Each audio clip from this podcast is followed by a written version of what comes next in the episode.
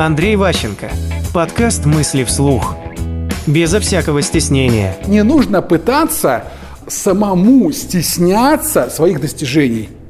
Вот HR очень любят э, спросить, что делали лично вы.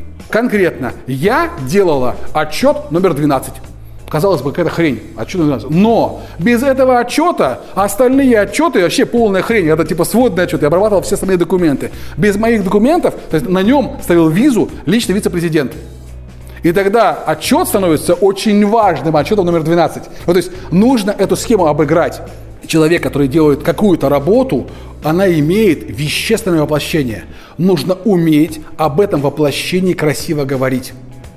То есть не нужно стесняться, вы делаете свою работу, это не, не нужно, как, как у, помните, у Мюнхгаузена было, каждый день в 11 часов подвиг разгон облаков и подвиг. Не надо вот прям так глубоко. Нормально вполне прийти на работу, делать свои, свои должности, но что вы делаете? Я на работе прихожу, открываю компьютер, программа, отчет такой-то. Я в него вношу данные. И чё? Это что за работа такая? Если этого отчета не будет, гендиректор говорит бюджет не будет того, того, того. А, я понял, что это за работа. Ну, то есть это как бы уровень важности. Для кого важны результаты труда вашего? То есть кто потом за вами этим пользуется? Насколько это важный человек? Чем он важнее, тем ваши полномочия тоже важнее.